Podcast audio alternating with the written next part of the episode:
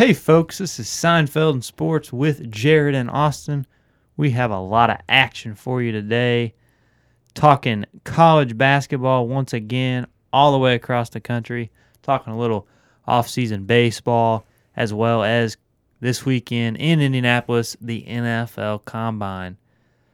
Austin, how you doing today? Doing pretty good, man. It's uh, it's been a long week, but uh, it's been a good week in college basketball. That's for sure. Yeah, it has. Uh, another number one team in the country falls. Finally, Villanova falls. One of their first, their, you know, it's one of their first losses here in quite some time. They have a magnificent resume, and they lost to a tremendous team, Xavier, on the road. I would honestly have had Xavier favored in that game, and Xavier. It was close for a while, but you could just tell they really dominated the the tempo. Um, they dominated the game in several facets and really pulled away at the end. We're just going to take a little gander here at some of the conferences and just it just you know we're three or four games remaining. Some of these smaller conferences like the Big South, tomorrow's the last day, and there's ties and only one or two games separating the top three or four teams. Nally, what do you think about that? Uh, I just I like it. It's uh it's different for uh for a lot of us growing up. You always have those teams that seem to be dominant every year and just seem to be in the top of conference every year. And especially being here, you know, Gardner Webb is usually high point every year. And yeah, they're near the top, but there seems to be different teams that are making their mark just in just talking about Big South alone. So like there's other conferences that this kind of shift in teams is beginning to happen with Oklahoma was kind of has been not really irrelevant, but they haven't been to the elite status, and now they're becoming an elite status in Big Twelve, which the entire Big Twelve seems to be elite status. So it's just a it's a nice little shift. Yeah, and if you want to look at the past ten years, you see one consistency at the top of their conference, and that's Kansas. And I think it's the 13th or 14th straight year they're going to win it. They're the only in the Power Five conferences, and then you add in the Big East. They're the only team that has more than a one game lead, except for I think IU maybe jumped up to a let's see here. Yeah, IU jumped up to a game and a half lead with their win over Illinois last night. You know, IU past ten years, they really haven't been that dominant. They haven't been winning Big Ten championships. Duke has not won as many as you would think. But regular season, I think they have two in the past seven or eight years. Virginia's won the past two ACC championships regular season. You know, and then you look at the ACC, and they're not in the top three. You look at the ACC, North Carolina 12 and 3, Miami 11 and 4, Louisville 11 and 4. So you have tight there. I think North Carolina is continuing to be the dominant team, the top team in the ACC. Obviously, Miami's playing well, Duke's coming on, and Louisville they are going to be absent from the conference tournament, I believe, as well as the NCAA tournament. So who who do you have coming out of the ACC regular season champs?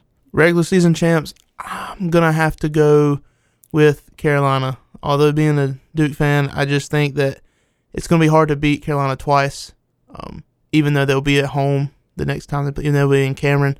But I'm going to go with Carolina. Um, I think if Duke can knock off Carolina, then that gives Miami that chance to go in there. But you know, UNC probably own, they own the tiebreaker. I'm pretty sure, so that would still give Carolina that win. Yeah, North Carolina had Miami down by over 30 points at one point in time last last Saturday, and I was coming off Carolina's home loss to Duke. Um, I think we can both agree on that IU is pulling away in the Big Ten. Their yeah. schedule's favorable. They got to go to Iowa still, but Iowa's the rails are falling off. Maryland's struggling. Wouldn't be surprised if they get knocked off at Purdue tomorrow. Here comes Michigan State. They're not going to win the Big Ten uh, regular season championship, but I think we can both agree that Big Ten tournament because the seeds are going to be so messed up. You know, teams like Purdue, Ohio State, Michigan, who can play with the best of them, are going to be lower seeds, and it's going to be a that one will be a fun one to watch in right. Indianapolis in a couple weeks. Yeah, I think it it'll be great, and I kind of you know we haven't went to the Big Twelve yet, but those two conferences, it just seems like anybody could beat anybody on any given day, and that's what makes the conference tournaments fun because those teams that are, like you say, near the bottom or on the bubble, they have that chance just to, to win and win that conference tournament and get that automatic seed so they don't have to worry about being on the bubble. And so that fun that comes along with that and that excitement is what makes the conference tournament what it is. Yeah, and honestly, if you take out in the Big 12, there's 10 teams. So if you take out, um, let's see, Oklahoma State and Kansas, Kansas State is it? Yeah, Oh, no, TCU, I think, yeah, TCU. Kansas State can play with them. I mean, you know, Bruce Weber's got them playing pretty decent. They can, pl- they can. You know, I'm not going to say they're going to knock off Kansas in the in the Big 12 tournament. They can play with them. Texas Tech and Baylor and Texas and all them right there. You know, in the middle of the pack. The Big 12 tournament, right? It's going to be phenomenal. I think every game you're going to be on the edge of your seat. There's no gimmies, no gimmies. Um, do you think anybody can dethrone Kentucky I'm talking SEC regular season champion or in the SEC tournament. It looks like Kentucky is probably the team to beat in the SEC. Yeah, um, I don't. I think regular season. I think they got it locked up. Um, but possibly in the conference tournament, I could see Texas A&M. Um, Texas A&M is not a bad team, but Kentucky's better. But we've both watched Texas A&M beat Kentucky, although it was at home. But I think with them being on that neutral court playing an SEC uh, tournament, conference tournament, I think it, Texas A&M has the best chance to knock off Kentucky. Yeah, and you want to talk about um, Kentucky? There, that loss to Texas A&M. A lot of people were saying, "Well, Texas A&M's they're made for the tournament." Well, okay, we'll see. LSU's not going to make the tournament. South Carolina had an easy non-conference schedule. They're a tournament team, but they're a 8, 9, 10 seed. is the team to beat in the SEC. I think they'll get it done. I think them and Kansas are two of the surest things. You know, I, IU's probably going to win the Big Ten. A lot of people thought Arizona was going to pull away in the Pac 12. They fall at Colorado on the road. Here comes Utah. Utah now 11 and 5, Oregon 11 and 4, and Arizona 10 and 5. So Oregon has a half game lead over Utah and a one game lead over Arizona. People have ridden Oregon high all season, but you never really, you know, they're not on TV a lot, so they're tough to catch here in the East Coast, um, especially if you don't want to stay up late and or listen to Bill Walton because who wants to listen to Bill Walton on ESPN?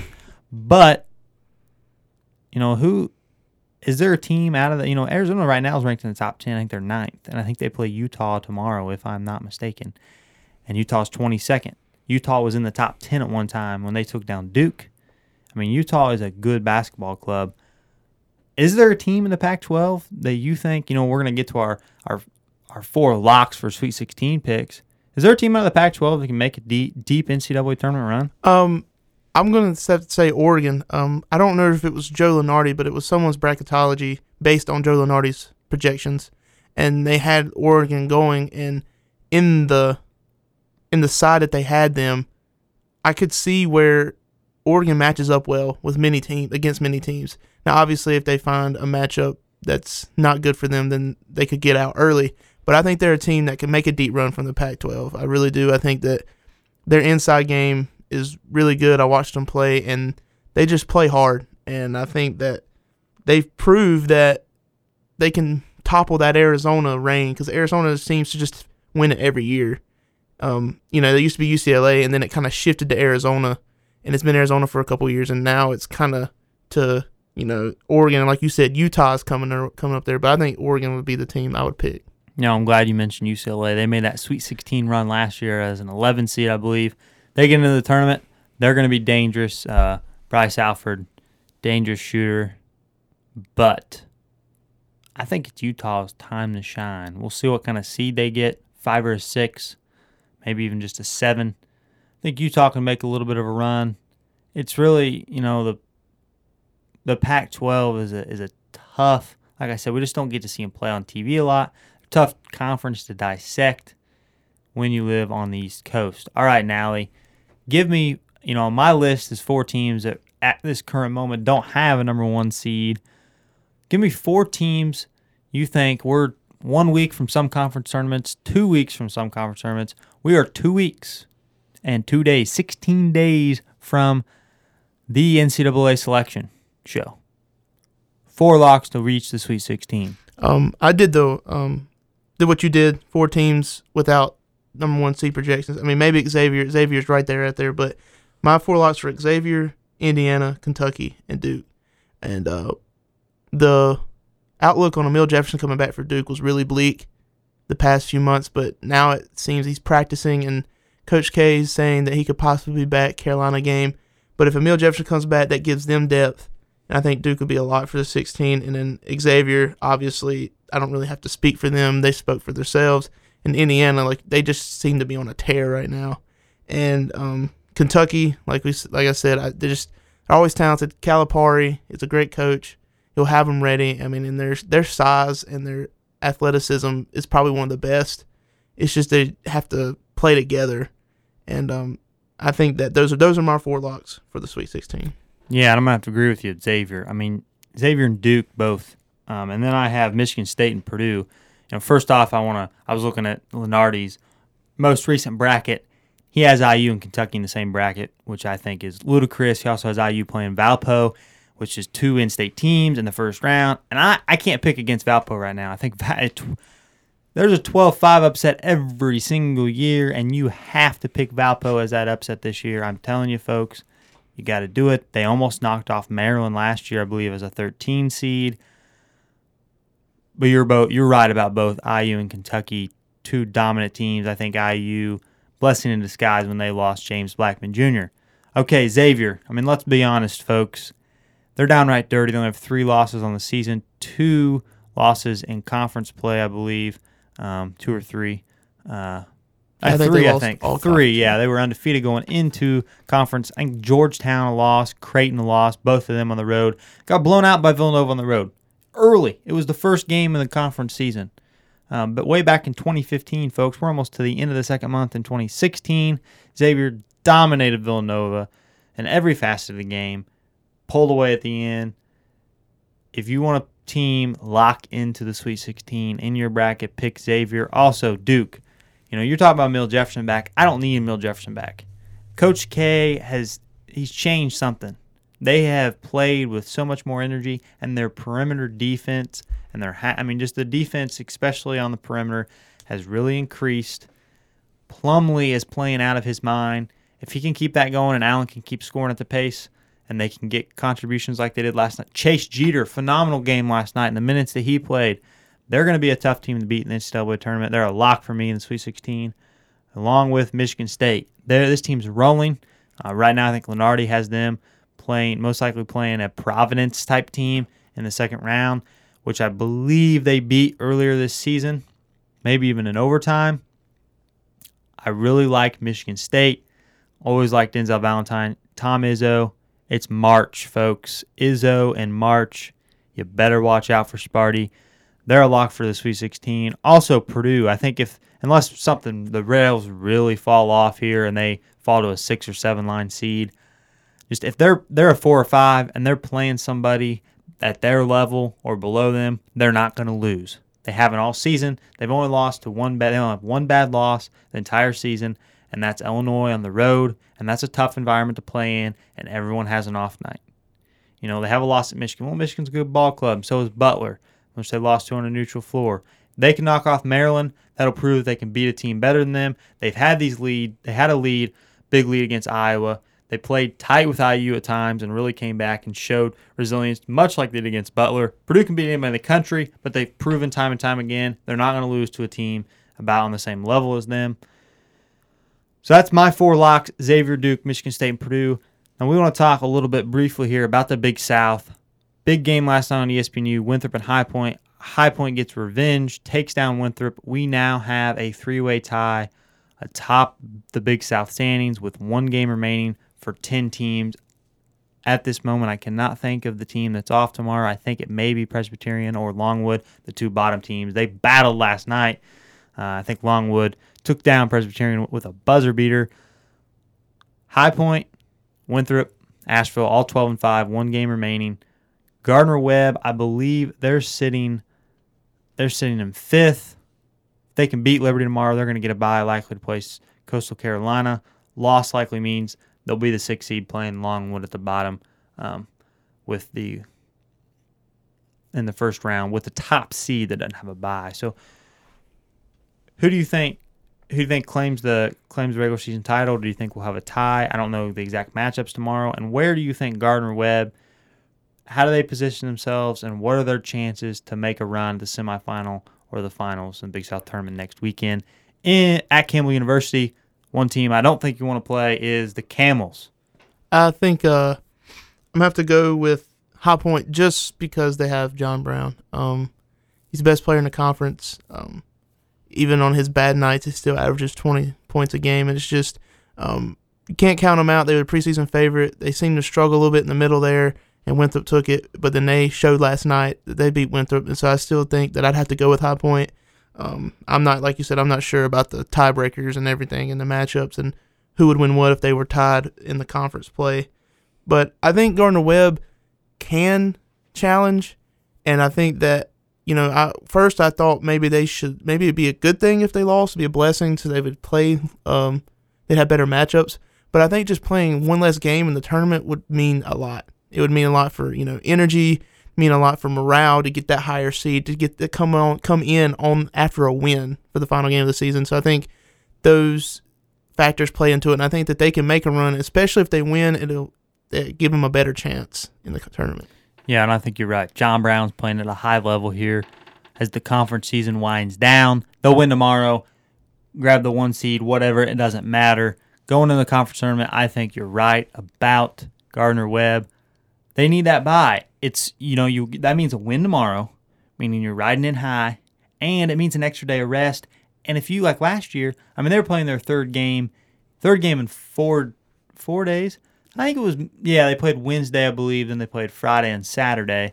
And I think they can beat Coastal. If they play like they're capable, they can beat Coastal. And I don't really think it matters who they play. I think they they match up well with High Point. Already took them down once, played them tight at home. Um, in a loss, they won at High Point, which is hard to do. And then when it comes to Winthrop, Winthrop really put a put a number on Gardner Webb, um, and that was here in Boiling Springs. But I think Gardner Webb, the way they've been scoring the basketball lately, I mean, they're going to need to do that to win the conference tournament, anyways. And if they can do that, they can hang in there with Winthrop. And they've been playing better defense. I mean, LaQuincy Rideau, he may turn the ball over a lot, but when he gets in the game, he gives high energy. Um, him and Roboteau both. High energy, they create steals, uh, they force turnovers. Guard play has really stepped up for Gardner Webb outside of McBride. And I really like the transition. I think Coach Craft really found it. Burbage starting in the lineup. Him and Poston getting going, bringing Ivy off the bench, and Ivy's been on fire the past couple games. So we'll see. First of all, they need to take down Liberty tomorrow. We're going to transition to two sports in their off season. Let's talk a little NFL combine in Indianapolis this weekend. What team do you really think cannot afford to miss their guy at the combine this weekend that they absolutely need to pinpoint and draft correctly in the draft in late April, early May? I struggle with this one because I think there's a lot of teams with a lot of needs. But there's a team that I think people should watch out for just because of, I think, a little bit maybe a decrease in talent in some of the teams around in their same division. I'm going with the Raiders.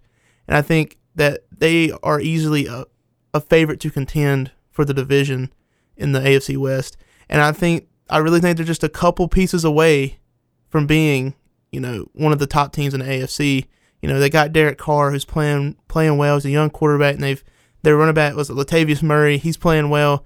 Offensively, playing well. You know, they got one of the best linebackers in the league in Khalil Mack. You know, and I just think that if they could just maybe add someone in the secondary, losing Charles Woodson hurts, but adding maybe a player in the secondary, but just if they find that right guy, I think they could compete for the AFC West and maybe the AFC. I'm, I want to go that far, but I think they're a team that's on the rise.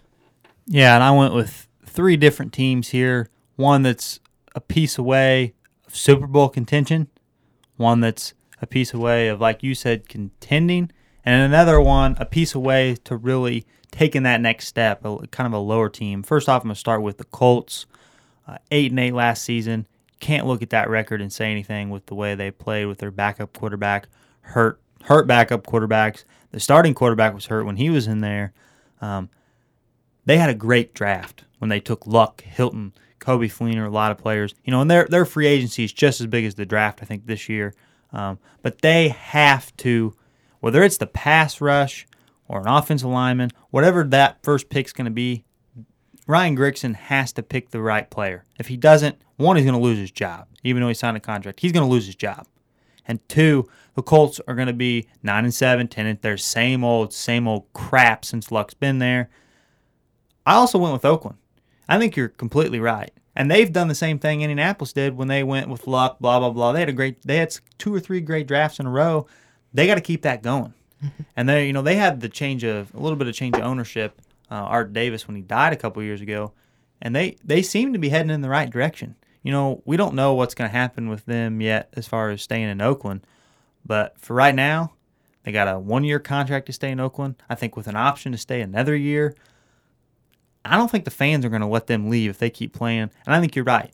Secondary, somewhere in the defense, they got to figure out how to stop the passing game a little bit more. They're one piece away from definitely winning that division. And two, probably competing in the AFC, especially with some other teams like the Broncos, you know, really going to come down. I also went with Tennessee. I think they have to find somebody to protect Mariota um, or protect Mariota. And if they can do that, well, then they're going to be he showed glimpses of a lot of good things. They also got to add an offensive weapon. But, you know, combine's big. And they say, you know, the 40 doesn't matter. There's interviews, there's all kinds of things. You know, I think I think Andrew Luck. I mean, I don't think the Colts made a decision on him or RG3 until that interview, until some things and how he presented himself at media day and stuff at the combine. Uh, he sold himself well, and and we'll see. And there's a lot of good offensive linemen in this draft, and there's a lot of teams that need offensive linemen like the Colts, but there's a lot of team ahead of them. So you got to find your guy and you got to go with them or make the necessary move to get him. Okay, baseball. Spring training is here. They're going to start some games up next week. Who do you think made the best offseason moves? You know, and I, I wrote down a couple, several teams that made several moves. There's some teams that come to mind, like the St. Louis Cardinals, though, that did absolutely nothing and people are wondering, you know, their fans are like, we're going to be fine. We get the best farm system, blah, blah, blah, blah, blah. Some people wondering how in the heck they're going to compete in the NL Central with the Cubs. The Brewers have a great farm system now. And also uh, Pittsburgh. Obviously, Cincinnati's going to be abysmal this year, probably awful. But what are some teams that really vamped themselves up that were either right on the cusp of last year or even a playoff team that you think can make a run this year? I think, um, you know, we say this every year and they, like you said, they were your World Series pick last year. They're your NL champions last year. But I think the Nationals, I mean, especially, you know, they added Dusty Baker, you know, and I just think their lineup is deadly. And um, I think that with them playing in a conference where, you know, the Phillies and the Braves are going to be weak again, and you know, they're obviously they'll they'll play spoiler and they'll try to you know just get them the give them some bad losses. But you know, you have the Mets and the Nationals, and I think that you know the Mets are going to go down a little bit, but I think that Nationals made a great move. But I think a little bit better was your Cubbies. I think, you know, Heyward, and I think the signing of Dexter Fowler is bigger than I think anyone thinks. Like no anyone considers because they were going to lose him, but now they gained him, and I think having him and Heyward and uh, is it Schwarber in the outfield. Is that who's going to be the starter? Yeah, and, and, now they have Jorge Soler coming off the bench. Yeah. I mean, are you serious, folks? Come on. I mean, the Cubs, I, I think you're right. They made two great moves, and they took Zobrist away from the Mets, who wanted him, and Heyward away from the Cardinals. They re signed Fowler, who the Orioles want to get. I mean, they're, especially the Cardinals and the Mets, they took two players away and just grabbed onto them, and they're going to run with them. And I think you made an excellent point with Dusty Baker coming to the Nationals. You know, they didn't make a lot of other moves, but their players needed a change in morale. Their play, I mean, besides Harper, they have some top talent that they wasn't producing last year. I know some injuries battled there, and then some clubhouse issues towards the end there. Dusty Baker's a proven winner, and I think they're going to be right there at the top of the NL East. You know, we talked about this. We talked about the Diamondbacks, but another thing is, is there was a lot of pitching changes. David Price and Craig Kimbrel both to the Red Sox. The Red Sox have pieces from last year that they moved in the past offseason, some trades that they've done. They're a team to watch out for. And then we've been talking about the Diamondbacks. I mean, over and over and over. I mean, this team's right there. They're definitely an 80 plus win ball club. What do you think about the D backs? Um, I think they've made the right moves. I mean, they they had to give away a little bit of young talent to gain, but they're in that win now attitude. And I think you have to be in the NL West. I mean, Giants and Dodgers are there every year, you know, and so you kind of have to have a win now mentality to kind of boost the morale of your players, boost the morale of your fans, your city, and I think I think I think they're ready to compete. You know, Shelby Miller, he lost tw- he lost at least he lost I think he lost 21 games last year, and he pitched. He was like an he was an ace in on a, on another on a team that has a good offense. He win he might win 21 games, and so they gained, you know, a great pitcher in Shelby Miller. They gained uh another great pitcher. I his name's escaping me right now. Well, in my opinion, with age, with his age right now, the best pitcher in stinking baseball, other than maybe Clayton Kershaw, and that's Zach Greinke. Zach Greinke, You know, he's right around the age of 30. Um, just a dominant, I mean, probably one of the best seasons ever without winning a Cy Young in 2015. Arizona's going to be great. And you want to talk about pitching, Jeff Samardzija and Johnny Cueto. They're two middle row. They need, it seems to me, they need to fit in the right culture and in the right atmosphere to have success. Them two, Matt Cain, and you can't forget about Mad Bum, Madison Bumgarner. The offense is going to be excel, accelerated. It's an even year, 2016. Bruce Bochy wants four rings. The Giants, folks, a lot of people are going to be picking them to win the World Series. You know who I have in my NL Championship Series. We'll talk about that later. Speaking of baseball, though, Seinfeld. Lot of lot of baseball in Seinfeld. You know, George works for the Yankees. We have Keith Hernandez shows up in several episodes.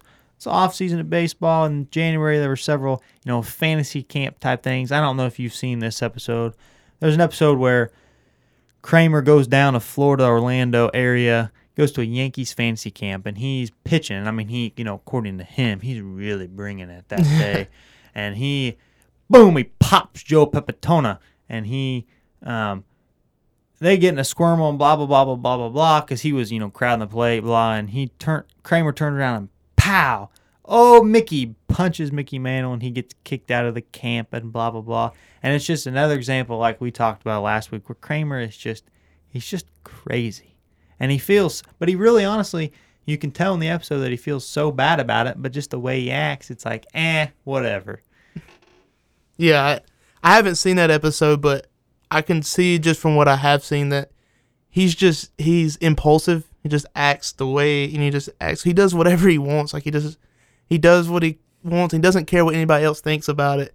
But like you said, I think he does have that sincere side where he's just like he's doesn't mean to do the things he does. Like he doesn't mean them to be come off a negative way. But I mean, he makes the. Sh- I think without him, the show wouldn't be the same. Obviously, because he's that comedic relief and he just he adds to the story, adds to every episode.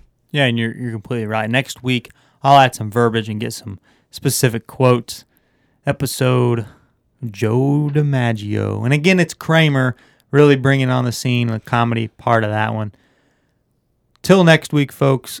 I'm Jared alongside Austin Alley. You've listened to Seinfeld and Sports right here on the WW, WGWG page on SoundCloud.